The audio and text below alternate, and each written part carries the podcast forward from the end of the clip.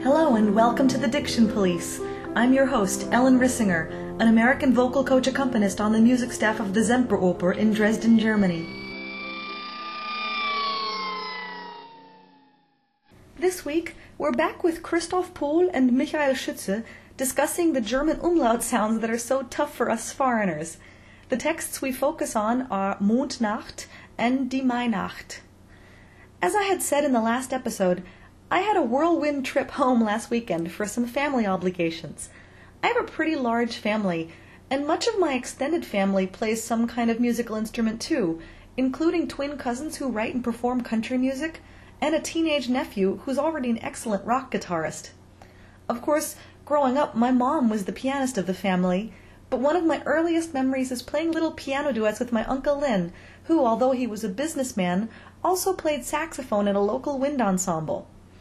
A few years ago, he moved into a full care residence, and one of the things I love to do when I get back is to go have a hymn sing with all of the patients there. My best friend and I started that tradition a few summers ago. We just grabbed the old tabernacle hymnals and took requests from the audience. My dad, sister, and aunt came along, and Uncle Lin even brought his saxophone. The following winter, we went and sang Christmas carols there again, and this past February, we went through an old songbook of the top songs from 1900 to 1940, some of those old classics that you can only hear on XM radio anymore. The first time we went, the residents were a little skeptical because apparently the day before a pianist had been in to play for them, but he never talked to them after the introduction. He just played and left. But they warmed up to us pretty quickly once they found out that they were expected to sing along and could pick their own songs. In choosing music as a profession, it can become just a job, and sometimes we forget why we do this in the first place. Because music brings us joy as well as others. Music can touch and heal people. After 10 hours a day of sitting behind a piano, usually the last thing I want in my free time is music. But performing in a venue like that makes it fun again, takes the pressure off being perfect, and puts it squarely back where it belongs on how much fun we have making music. Especially in a time of such economic crunch, where funds for the arts are being slashed in most countries, and we all have to tighten our belts and worry a lot, I think it's important to find ways of reminding ourselves of the true importance of what we do, and I hope you can find ways to keep it fun for yourselves. I'll post links to the texts for today at the blog at www.thedictionpolice.com. Don't forget the the. Our first text today is Mondnacht, written by Josef von Eichendorff, a German romantic poet and author whose works have been set by many composers. According to Wikipedia, von Eichendorff's poetry is marked by the theme that man should find happiness in the full absorption of the beauties and changing moods of nature. This text lends credence to that statement. Die Mondnacht. Es war, als hätte der Himmel die Erde still geküsst dass sie im Blütenschimmer von ihm nur träumen müßt. Die Luft ging durch die Felder, die Ähren wogten sacht. Es rauschten leis die Wälder, so sternklar war die Nacht. Und meine Seele spannte weit ihre Flügel aus, flog durch die stillen Lande, als flöge sie nach Haus. That was Christoph Pohl reading Mondnacht and I thought we'd talk about these you with an umlaut, the open and the closed, because they're these always are tough for Americans. Yeah, why? Gotta love those sounds you don't have in your own language, right? yeah, yeah, of course. so we get in the first verse, we actually get both of them pretty much back to back, right? Yeah, it's geküsst und Blütenschimmer. I mean, the double S, which is written as an uh, SZ, is it's like a little bit like uh, in in Italian, geküsst. Yeah. That that is a little bit too much, but it's the same. So that the S is just a little bit longer. Yeah. Mm-hmm. Geküsst. And because of that, it shortens the vowel and then therefore opens it. Yeah. And you see, uh, there's a, a T coming up after the U umlaut. It's a Blütenschimmer. So it's only one consonant. Yeah, only one consonant, and you, uh, yeah, all put it together in a in a very legato way. Blütenschimmer. Yeah. Well, and just to compare that, then we have the the open the the a umlaut, which we uh, here in this verse is short. Yeah, it's normally it's it's als hätte der Himmel.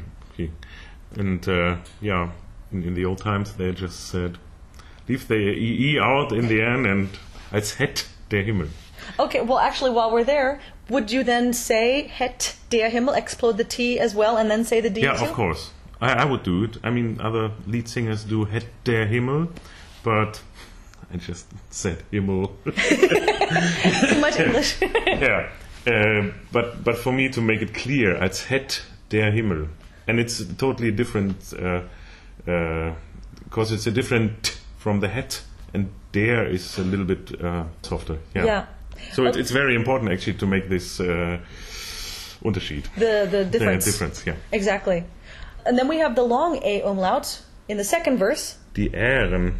Then we can really hear that open sound. Yeah, yeah. That's, uh, that's a typical German thing, isn't it? Exactly. Yeah. Yeah. Die Ähren. But it's it's it's like Italian. Uh, uh, cosa what? So it's it's Yeah. It's very bright. the same. It is bright. Yeah. Yeah. Okay, so, and normally when we have AU in a row, like in the next sentence, Es rauschten.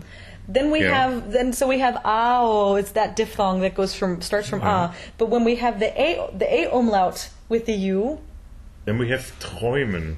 which suddenly goes to a completely different place. Yeah. uh, treu. That's a good question. It's an open O. Traum, treu. It's it's more it's more an O sound then. Yeah. Yeah, So To bring it that together. Yeah. Träumen. The other thing I wanted to talk about in this piece is those some some consonants that devoice themselves. Like in okay, in the word wogten, this comes from what verb? Wiegen. It's like, what is in English? Wiegen. Wiegen, uh, um like a, oh, cradles, sort of. cradle. I think. Yeah. Like Is a vegan to- lied to is a cradle cradle? song. I cradle, you cradle. Maybe. Uh, yeah, it's wiegen, and then it's Wogten. It, it's a it's a past form. It's a you don't use that anymore, but it's uh, it's the past form of uh, yeah. And make sure that it's a Wog uh, closed O Wogten, and the G is not G as soft as you would expect it. It's Wogten. So the the Auslautverhärtung. Yeah, it's a bit like like enjoying the G Wogten. Exactly. The other one that that unvoices in is in the next sentence in, in the next line. Ja, es rauschten leis die Wälder. That is a kind of het, this, the same thing. It's normally you would say es rauschten leise die Wälder. And uh, if there- it's leise, it, it's leise. Yeah, because Um, there's an e on the end of it. It's voiced. It's yes. stimmhaft. But if it's cut out, you have to say leis die Wälder. Yeah. You had said about Wogten being a long O, Wogten Yeah. long and closed. We also get that in the third verse.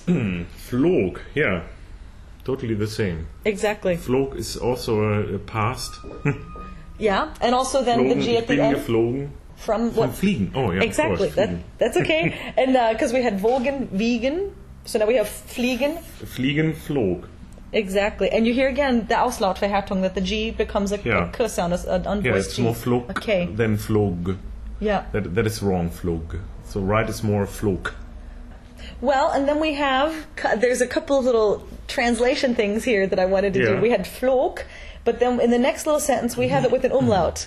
Yeah. Uh, flöge. Yeah, that's, I think it's conditional.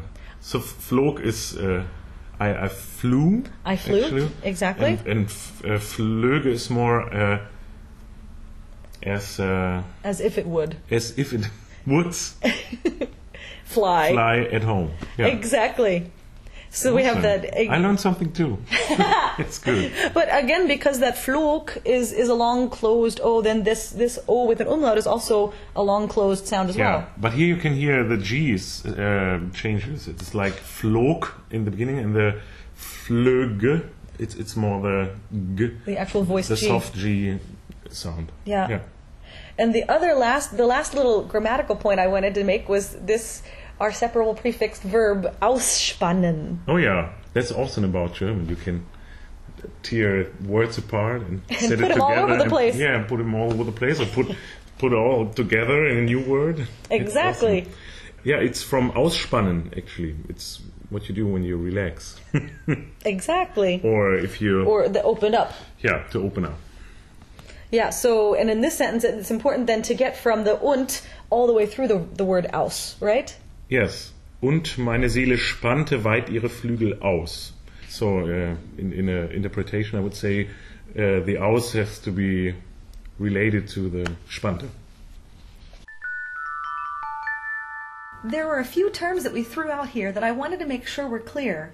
Christoph mentioned the Eszett.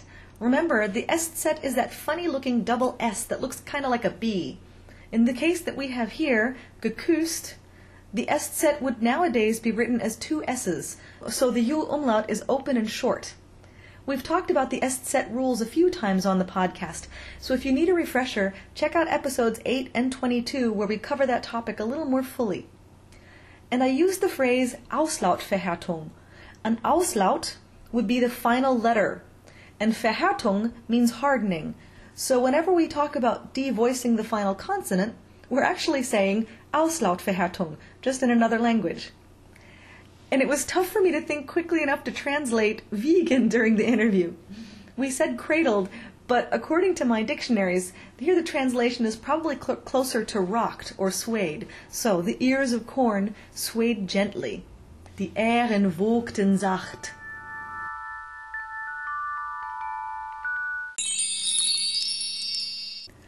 Our second text is Die Mainacht by Ludwig Heinrich Christoph Hölty, an 18th century German poet known for his ballads. Although you'll see in the text on the Lied und Art Song texts page that there are four verses, we've chosen to concentrate on the version that Brahms set, which only includes the first, third, and fourth verses. And just so you know, I did not add in the siren, it just happened to go by outside as we were chatting. Die Mainacht wann der silberne Mond durch die Gesträuche blinkt und sein schlummerndes Licht über den Rasen streut und die Nachtigall flötet, wandle ich traurig von Busch zu Busch. Überhüllet von Laub girret ein Taubenpaar sein Entzücken mir vor, aber ich wende mich, suche dunklere Schatten, und die einsame Träne rinnt. Wann, o lächelndes Bild, welches wie Morgenrot durch die Seele mir strahlt, find ich auf Erden dich, und die einsame Träne bebt mir heißer die Wangen herab. That was Michael Schütze reading Die Mainacht. And when we first looked at this, the first thing we both said was the start of the second verse. so go ahead and talk to us about these U umlauts. Ah, that's a very tough topic. Um, Ü in, in the beginning of the word has to be a long and a closed one. And the one of hüllet has to be short and open. So exactly the opposite. So what I'm trying to do is überhüllet. I have the feeling it's easier to do if you get a really good impulse with the H, überhüllet. So then you, you get the, the short sound. Mm-hmm. Überhüllet von Laub. And okay, so we know that because of the double L, it's short. But do you actually double the L? That it's a short syllable. I mean, um, but do you double the L, or is it still just sort of a regular one L? No, I don't think you you double it. You you may spend a little more time. Mm-hmm. Hüllet, but not in the sense as the Italians would do that. No, actually, no. It's just one. Mm-hmm. Okay, and let's then let's compare that to um, to the open the open U sound that we get in the first verse a lot. hmm Which is schlummernd. Schlummernd. This is short, of course, because of the double M that follows it. And the difference to the U is very little. What was a word with a long U, as for instance, uh, Suche. Suche, that's a short one. Uh, a long one, I'm sorry. Suche and schlummernd. The way to produce it is pretty much the same to me. Zu schlu. Zu schlu. The, the, the difference is the length. Yeah. Well, and to, to compare that, we get at the end of the first verse, we, we often hear people, Americans, saying bouche zu bouche because we think it's a foreign language, it's got to be closed U sound, but it's not, right? It's not. It's exactly the same as in English. It's bush to bush. So it's not nearly as hard as we want to make it. No. Which is true for most of all words. Because if it's not work, then we're not doing anything, right? We have to. It has to be work. right. And as long as I don't sense the, the speaker or the singer work really hard, then it sounds more natural to me. Yeah. Okay, so we've had long and short U umlaut. We've had long and short U. Let's talk a little bit about long and short E's so we can compare because basically that, that U umlaut is made from the combinations of U's and, and E's. I said I's. so uh, about comparing the, the long and short the long and short I's. See if we can find any. Licht, short, but it has to be bright. Licht. Mm-hmm. And the long one would be mir, mir. Licht, mir. I don't think there is a big difference, is it? No, it's well. The, I guess the difference is more that it's it's not quite so long and closed. Right. It's just that i i i i. i. So it has not enough time to sound with the same overtones, maybe. Yeah, the same space. yeah, with the same space. But again, I I feel the way to produce it is pretty much the same. You don't do a, a really different sort of, of vowel. Mm-hmm. Licht, ihr, ihr, Licht. It's only the again. It's it's the length Yeah. that makes the difference. Okay, and we had you also also had said something about the word Nachtigall. Yes, and this is because I've often heard Nachtigall. Ooh. Ooh, right. That's what I thought, but I never said. so, um, it's Nacht. Nachtigall. So it's that Nachtigall. short syllable. right. It, it has the same short R as we have in Nacht, die Nacht bei Strauss, mein Nacht. So that's that's a word that occurs often in, in all the the art songs. So make sure you get that right. Nacht. Yeah. okay, and since we have the the X, the back Achlaut there, we Yes. had also talked a little bit about that last verse. Yeah, well, that's an exception. Usually we do the the back one after an R, um, lächelnd. In this case, we wouldn't say lächelnd. That sounds really weird to a German ear. Lächelnd, lächelnd. So the Ich laut the The ich laut in combination with the R. That's rare, but it happens. Yeah. And and I talk about this a lot because I think in we also sort of tend to think of a umlauts as being a very closed sound, but they're not, right? No, they're very actually, open. it's yeah. Actually, it's it's more open than an open A. Mm-hmm. To compare herab, for instance, Mm-hmm. herab would be an open A, and lächelnd is more open, has more space. Yeah. So I, when I when I was in the United States last fall, there was a big discussion about if whether to make a difference between the A umlaut or the open A Yeah. and I'm convinced there is a difference. Uh huh. well, and is it possible then to sing that difference, or is Yes. it okay? Yes, just the the lächelnd needs more some more space than herab. Yeah. And the same thing, obviously, with Träne. Träne. And that's the long one, too. Uh, It's a long one too, so you will hear it uh, difference. Mm-hmm. Träne to Wende, Wende, well, Wende, Träne. You hear the difference? Yeah. Wende, Träne. yeah. It's more open. Yeah. One other question that I had. We have in the last verse, we have F I N D with an apostrophe and then ich. So in that case, obviously it's short for finde ich. Yes. But because we've lost the, the E at the end of the word finde, do we do we do the what uh, Mirko told me the word is uh, Auslautverhärtung? Do we harden that D and make it a T sound? Yes. Find. I, I would definitely make it a T. Mm-hmm. Just for, for the reason of being really clear. finde ich. Plus, we have the problem that the next word starts on a vowel. And we must never connect a vowel started word to the previous word. Mm-hmm. So, by doing the find with the aspiration in the end, it will be much easier to get the, the little gap between the two words than with a soft and, and smooth ich. Yeah. That's harder. So I think that's two good reasons Yeah. to make the the last uh, D, a hard one. What about we have uh, the the prefix ent that we see on a lot of words, and we have that here in our third verse. Entzücken. First of all, it's always open. Okay. Never ever it's ent or something like that. It's always short and open. Entzücken. And to make the word clear, you better speak the T with a very good aspiration. Entzücken. So that we get both the T and then the T sound Yes. at the beginning of the yes. Yeah. Mm-hmm. We need both. And obviously there are open U umlauts, so the capital Y. Yes.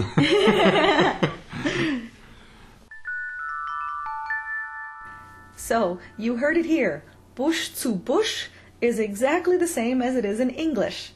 It's easy to assume that since it's a foreign language, it must sound different than it does in English. But it really is the same sound, and if you look them up in the dictionary, the phonetics are exactly the same B, open U, and the long squiggly S.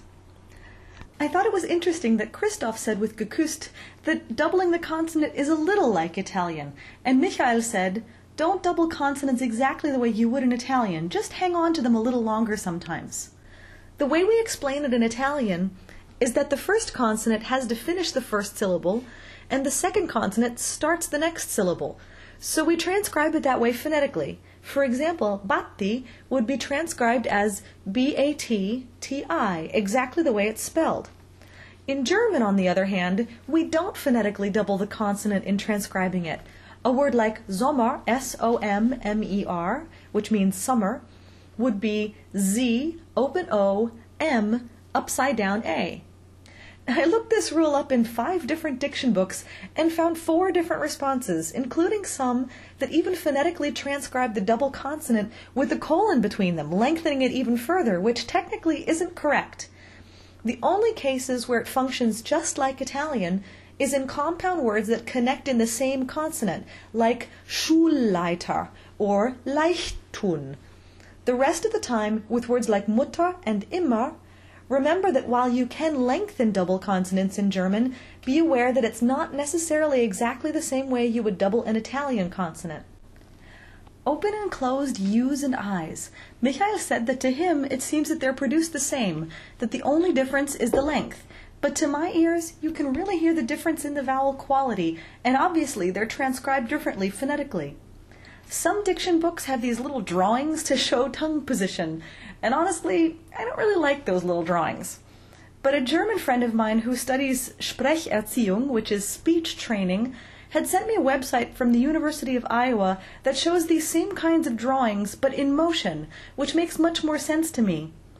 I'll post a link to this website, and if you watch the open I as opposed to the closed E, you can see that the tongue is basically in the same position with the sides of the tongue up on the upper teeth.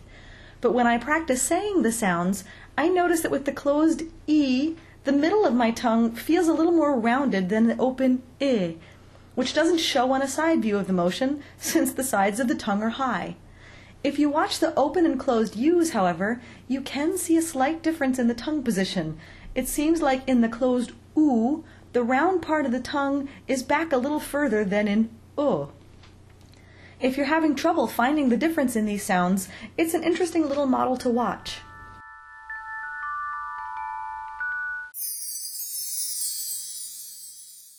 Michael Schütze graduated with honors in accompanying from the Dresden Hochschule für Musik, the music conservatory here in Dresden. He's currently on the faculty there and also accompanied many international competitions, recitals, and master classes. Michael has worked at the Tanglewood Festival in Boston and given master classes in the United States as well. How important is is it to actually follow all the rules when you're singing? I mean, we talk a lot on this podcast about the rules, but when when you're actually coaching somebody, how much do they have to follow the rules? Is it more important to to create a line? Is it more important to modify when we get up into the sort of the stratosphere, or Well, again, there are very different opinions. I think for a singer, the first thing to do is make sure you sound pretty. so, uh, I mean, th- there is one exception, in, and this is the art songs of Hugo Wolf. in a letter, he wrote that he prefers a singer with a pretty ugly voice, but very clear and clean diction, to a singer with a beautiful, beautiful voice and mumbling. Mm-hmm. So this is the exception. But other than that, I think it's your first responsibility to to sound beautiful. So you may have to to shape some vowels. You may have Mm, let's not call it break the rules, but you have to to make the rules fit mm-hmm. to your singing technique. And this depends on the tessitura and that you are singing. It depends on the voice type you are. So I would say follow the rules as as well as you can, as long as it doesn't screw up your singing technique. Yeah. Rule number one sound pretty. I'm totally with Michael on this concept. It's absolutely possible to find the balance of singing beautifully and healthfully and still being understood. My college chorus teacher, Dr. Robert Page, used to tell us we don't sing language. We sing sounds that come out sounding to the listener like language. And I think he's right. This podcast is all about the rules because it's important to make informed decisions. If you know the rules but need to break them for a specific vocal reason, it's allowable as long as the fix that you come up with sounds like the language. Just as an example, say you have this very open eh, this a umlaut sound that we keep talking about in a song set so that it's going straight through your passaggio. You could probably close the sound slightly to a closed e until it gets out above or below your break. Since e is pretty close to an e, it should still come out sounding like the language while narrowing things out enough to negotiate a troublesome spot in the voice. And once we get above the staff, I tend to be a fan of what I call non consonantal singing. Once we're singing very high, there are some consonants that disturb the vocal line, so I kind of let people get away with not singing them all the time. But these are things that you'll need to get another pair of ears to help with, because every voice and every instrument is different. Having someone on the outside listening will ensure that the changes you make still come out sounding like the text you're trying to convey.